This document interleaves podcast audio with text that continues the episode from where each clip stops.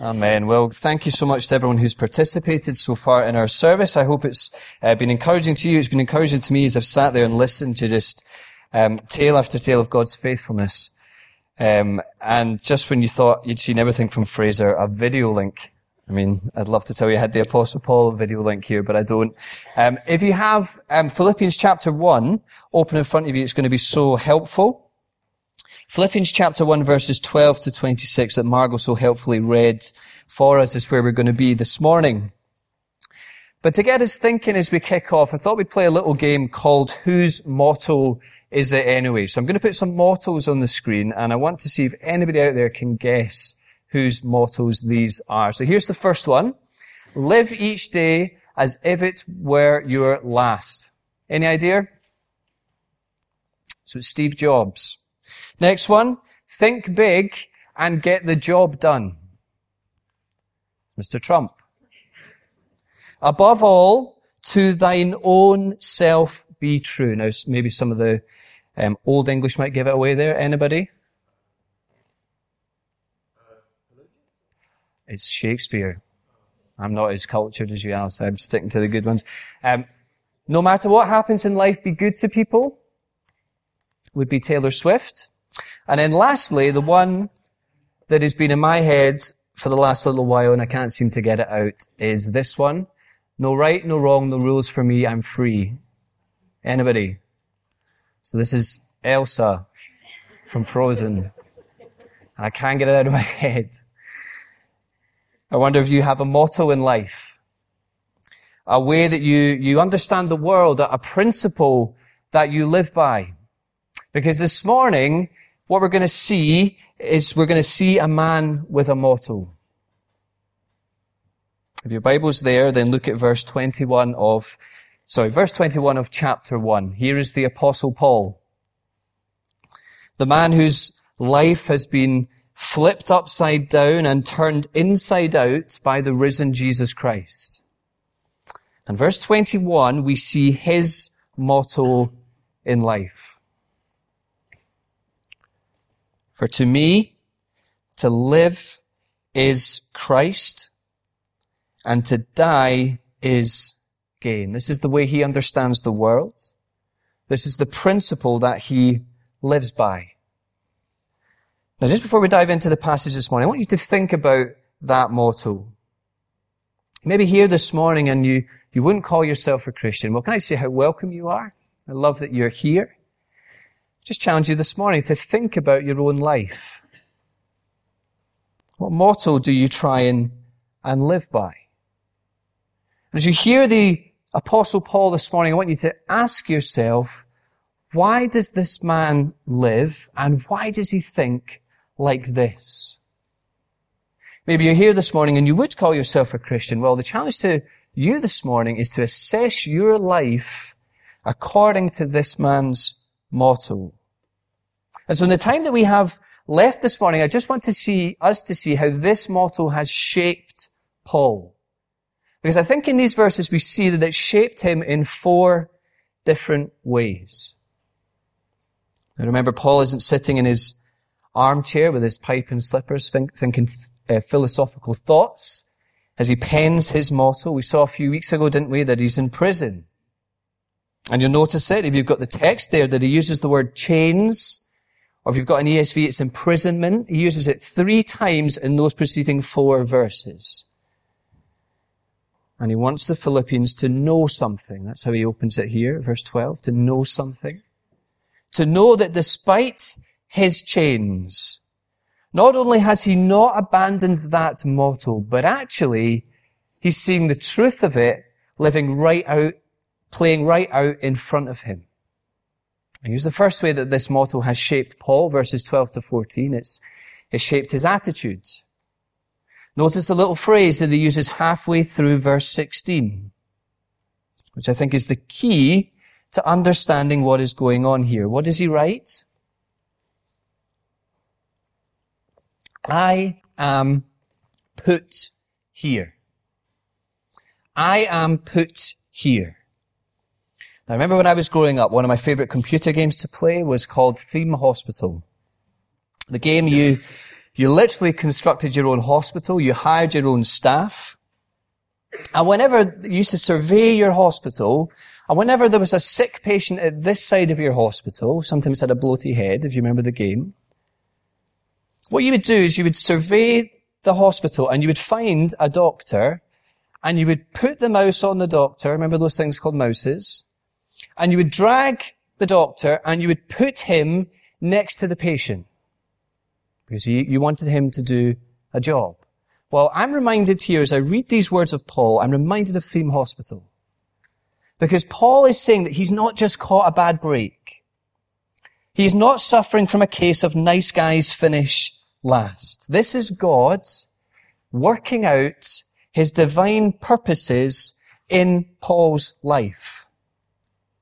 Paul has been put here in this prison by God. And so Paul says, dear Philippians, know that me being in prison is not hindering the gospel. Actually, God is using this to advance the spread of the gospel. Now, how does that work? Well, Paul tells us how. In fact, he gives us two hows, if you see them in the verses there. Firstly, verse 13. Because Paul has been put here, the whole imperial guard have heard about Jesus. Now try and use your imaginations this morning. Picture the scene. Paul is under house arrest. He's under the supervision of, and he's most likely chained to, a Roman soldier. Now does Paul strike you as the kind of guy, as he was chained to this soldier, who would be speaking to him about the weather? Do you not think that Paul savored and he seized the opportunity to tell that guard about Jesus Christ. And when that guard finished his shift, which commentators will tell us was about four hours long, before it rotated round and another guard came along, do you not think Paul seized and savored and rejoiced in yet another opportunity to tell another guard about Jesus? And on and on this went until the whole imperial guard has heard about the risen Jesus Christ. Now picture these soldiers. They're on their lunch break. And they're asking each other, what do you make of this guy? This little man with his big ideas? I cannot fathom it. He's in prison not because he's done anything wrong. He's in prison because he believes in a man. You see, here is Paul. What is he doing? He's not just grinning and bearing the circumstances that have come his way in life. Here is Paul turning those circumstances around for the glory of God. And to see how God is at work here, to see how he's at work, bigger picture.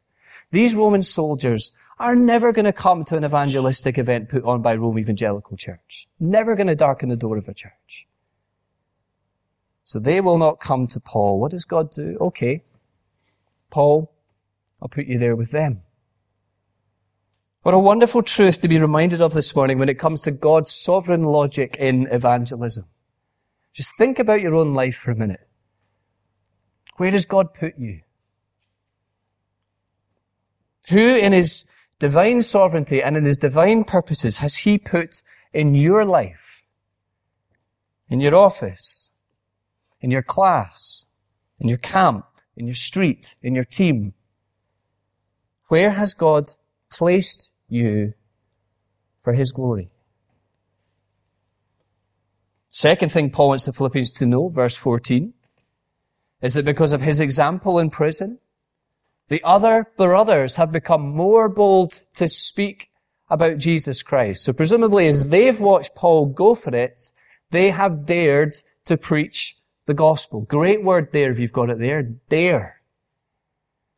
My prayer this week for my own life was, Lord, would you help me to dare more? So I want you to know, Philippians, I want you to know that me being here in chains is not game over. It's game on. Do you see how his motto has shaped his attitude? Secondly, verses 15 to 18, it shaped his ambition. Paul's clearly heard that there are some people out there who are preaching the same message as him, preaching Christ, but they're doing so with skewed motives. So certain individuals are, are seeking to take advantage of his current predicament in prison, looking to make themselves known, looking to make themselves look great. And seizing the opportunity with Paul off the scene to make themselves look big, rather than being occupied with making Christ look big. And Paul says that attitude, those motives, that ambition is ugly. I don't know if you saw it in the news this week. I'd be very impressed if anyone did. There's a football team down in London called Wycombe Wanderers, and they've just released their new goalkeeping talk for the season. So distractingly ugly that it's meant to put opposition strikers off. Paul is saying that there's people walking about and by their, by the way they're behaving, they may well be preaching Christ. But as they do that, it is almost like they're walking around clothed in that Wycombe Wanderers goalie top. You, by the way you live Philippians, you clothe yourself in the exact opposite. By your speech, by your conduct, by your way of life. Don't put people off. As you make Jesus known, draw people to Him by living in a way which makes Him look beautifully attractive. That's the mindset that you've got to adopt. It's incredible, incredible actually, the more you get to, to grips with what Paul is saying in this letter, how often he comes back to this theme of mindset. To think differently. We'll see it so beautifully um, drawn out next week as we come to chapters, chapter two. Paul says to them, your mindset is to be that of Christ, of humility, of love. No room for envy, no room for, for rivalry, no room for quarreling. Your life's marked by humility and love. Your ambition in life as God's people is not to make yourself known like these people. You live and I live to make Christ known. That's what matters to Paul.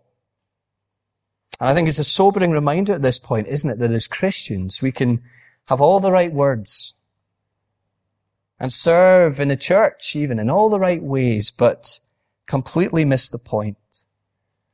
That we serve Christ with bitterness brewing in our hearts, that we preach Jesus with resentment lurking. And so it's a reminder this morning to be checking our own hearts for our motives.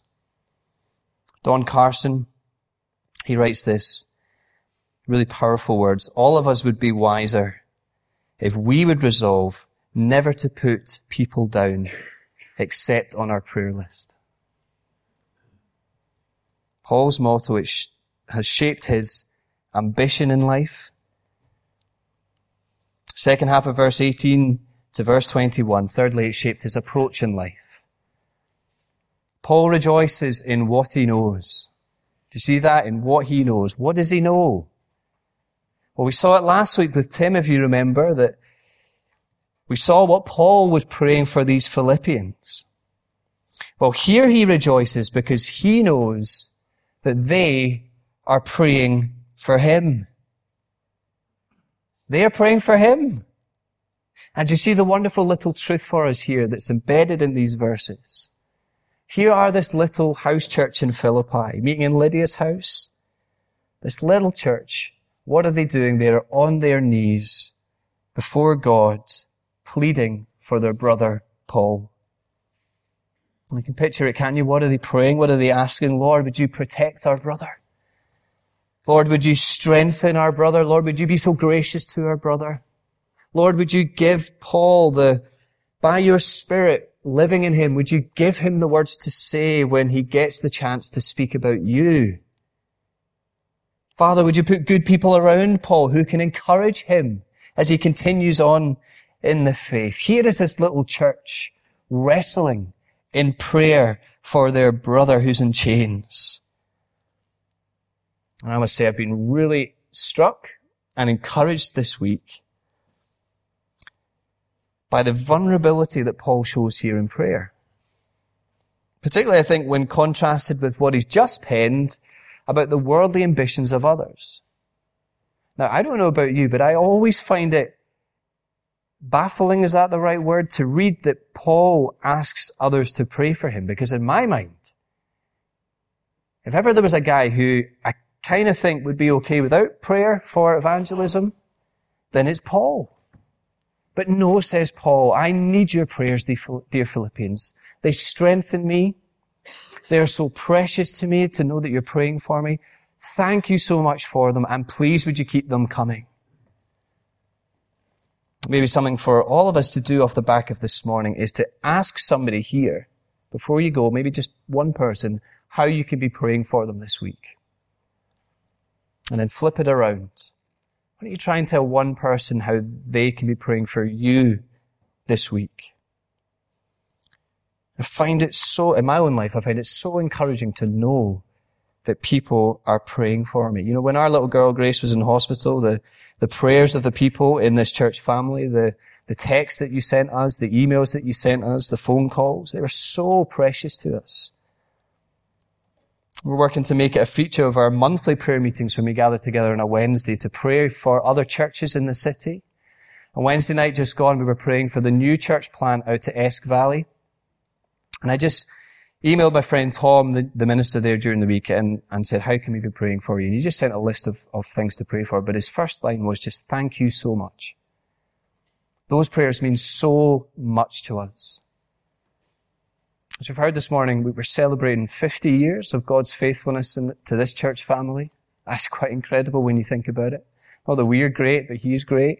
50 years. Well, let's strive as a church family to ensure that prayer remains very much part of the fabric of this church and part of the very core DNA of who we are. And let's keep striving to come to our great God in prayer. Charles Spurgeon, prayer pulls the rope below and the great bell rings in the ears of God above. But some scarcely stir the bell. Others give but an occasional pluck at the rope. But he who wins with heaven is the man who grasps that rope boldly and pulls continually with all his might. Friends, as we journey on, whatever happens to us, let's commit ourselves to be, to be being a church family who pulls that rope. Our great God. You see, Paul knows that he's not embarked on a solo mission for Jesus. He knows that mission for Christ is a spirit-empowered team pursuit.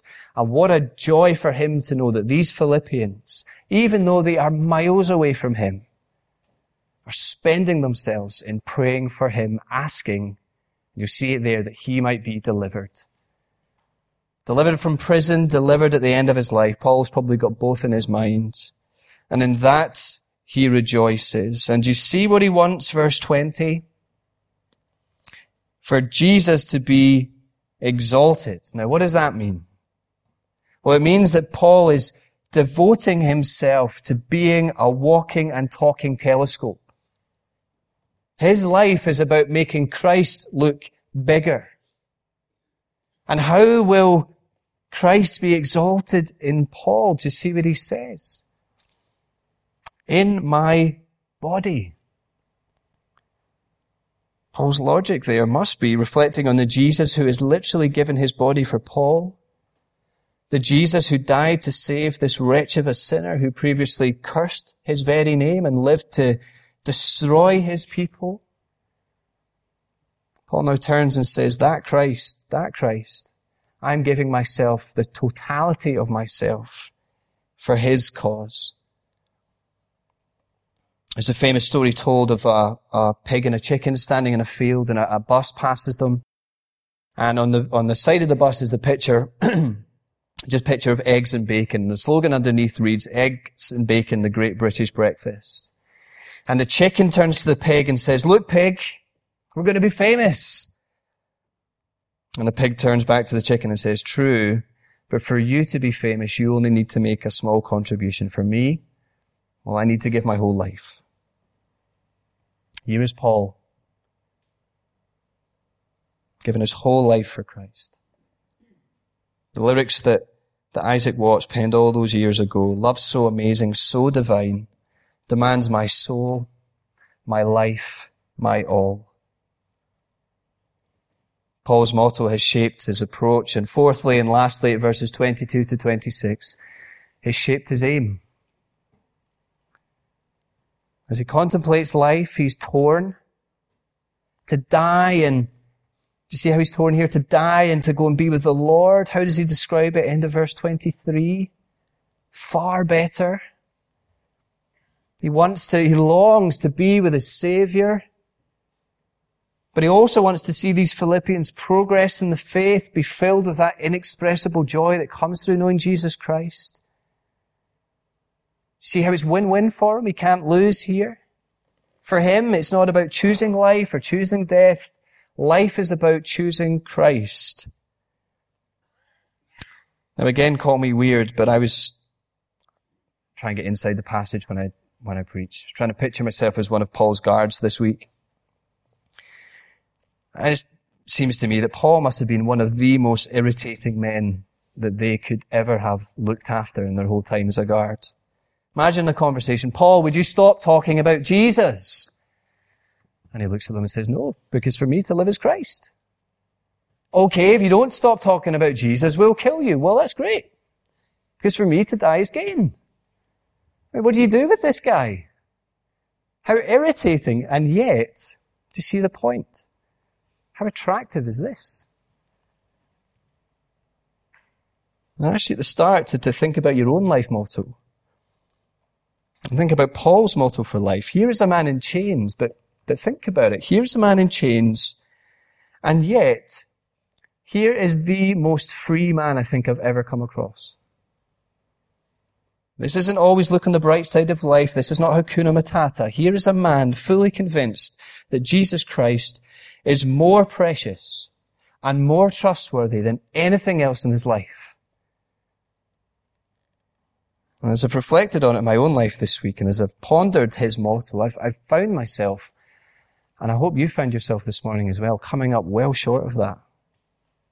How often do we just get caught up in longing for and living for the temporary things of this world? How often do we, as the, the psalmist would say in Psalm 1, how often do we just chase chaff? Living for that dream home, living for the kids to get into that school, living for the new car, living for that holiday, living for that iPhone 7. Guess what happens after the iPhone 7? There's an iPhone 8 living for that retirement package, living for that holiday in the south of Spain. Do you see how Paul's motto this morning calls us back to living lives that matter for the glory of Jesus Christ? What is life all about for Paul? It's about living for Christ, to know Him, to know forgiveness, to know sins paid for and sins cancelled, to know life through this man and living to make him known.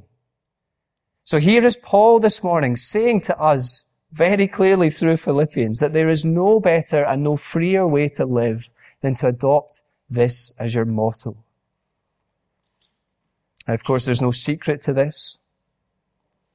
If I want to see the world like Paul sees the world, then I need to see Jesus Christ like he sees Jesus Christ. The secret every day is to turn my eyes upon Jesus and to look full in his wonderful face and the things of earth will grow strangely dim in light of his glory and grace.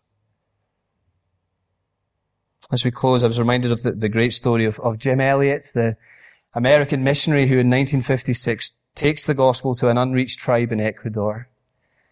And he and his four traveling companions tragically martyred by the people there. And, and Jim famously penned in his journal his life motto that he is no fool who gives what he cannot keep to gain that which he cannot lose.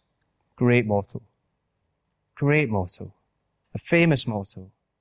If You Google Jim Elliot, you will get literally thousands, probably even hundreds of thousands of hits. He was even on the BBC News recently as he commemorated his death. But if you Google his brother, Bert Elliot, you get 70 hits. Bert was asked how he dealt with living in the shadow of his famous brother, a Christian himself, and he said this, and we'll close with this, some wonderful, wonderful words. He says "As in the kingdom of God there is a great need for streaking meteors. That's his brother Jim. Streaking meteors. But the reality is most, most of us won't be that. We will instead be faint stars husbands and fathers, wives and mothers. We will be accountants and teachers, businessmen and students. We will go through life day after day doing very much the same thing as we did yesterday. But the important thing for us to remember is that we are needed. There is a great need for people willing to chase the little donkeys of life, not because it's exciting, because they believe in the constant presence and purposes of God. There is a great need for people willing to stand in the midst of the boring, convinced that there is no such thing as ordinary when you follow an extraordinary God. Now I love that quote. Because that is the story for most of us here this morning, isn't it? Most of us are not going to be streaking meteors. None of us are going to have our names in lights. None of us are going to have thousands, hundreds of thousands of hits on Google. We are these everyday people that he's talking about. But everyday people whom God has called to make this motto our own and to bring this motto that we've seen in Philippians with us into the everyday, not because we are great, but because Christ is great. As for me, says Paul, I have made it my life's refrain that to live is Christ and to die is gain. Let's pray together.